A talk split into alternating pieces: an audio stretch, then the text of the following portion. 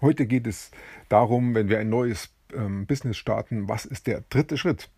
Und der dritte Schritt ist heute, geht es um den Preis, welchen Preis du verlangst. Ich wünsche dir viel Spaß beim Podcast.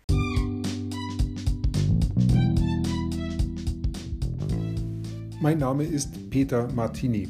Ich bin seit mehr als 30 Jahren selbstständig, die meiste Zeit davon als Techniker.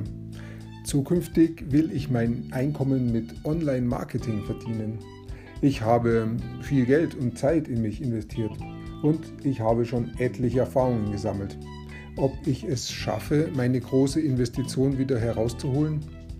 Hier in diesem Podcast spreche ich über meine Schwierigkeiten, meine Learnings, meine Erfolge und meine Misserfolge. Abonniere meinen Podcast, um meine nächsten Schritte zu verfolgen.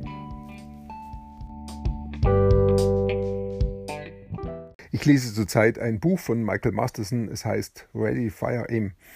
Der Autor geht darauf ein, wie ich ein Business starten soll, von null auf weg und welche Schritte die wichtigsten sind, um auch wirklich in kürzester Zeit erfolgreich zu werden. Wir haben uns bereits die ersten beiden Schritte angeschaut. Der erste Schritt, wo du deine Kunden findest. Der zweite, welches Produkt du als erstes verkaufst. Und der dritte ist jetzt, geht es um den Preis. Welches, welchen Preis soll dein Produkt haben? Auch hier geht es wieder darum, analysiere den Markt. Schau dir genau an, welche Produkte es gibt und in welcher Preisregion liegen sie. Und dein Produkt sollte einen ähnlichen Preis haben.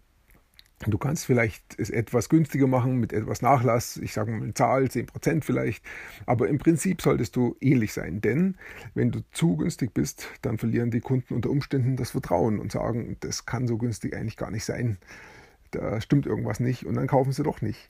Deshalb ist es, macht es schon Sinn, den Preis in einer ähnlichen Größenordnung zu halten. Wenn du zu teuer bist, dann hast du vielleicht noch nicht den Namen im Markt und noch nicht das Standing, um wirklich diesen zu teuren Preis dann auch zu verlangen. Ähm, es kann durchaus Sinn machen, eine Hochpreisstrategie zu fahren, aber die Frage ist, ob das am Anfang funktioniert. Es ist besser für den Anfang, dich in etwa an dem Preis zu orientieren, der auch wirklich üblich ist im Markt.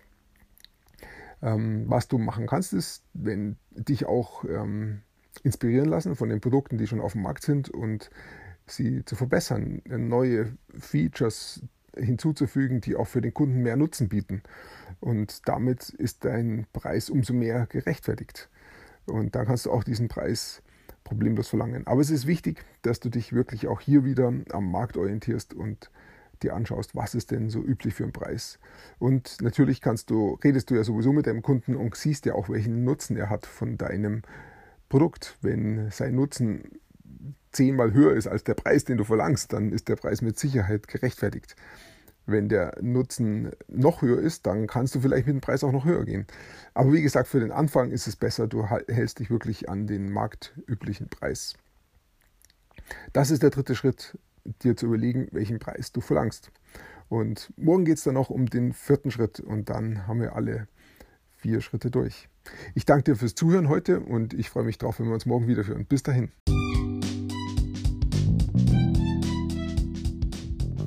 Komm in meine Facebook-Gruppe. Du findest sie auf Facebook unter Peter Martini Podcast Online Marketing. Klicke dann auf Gruppen, damit Facebook sie auch anzeigt. Schreib mir, was deine Gedanken zu dieser Podcast-Folge sind und welche Fragen du hast. Ich freue mich darauf, von dir zu hören. Bis zum nächsten Mal, dein Peter Martini.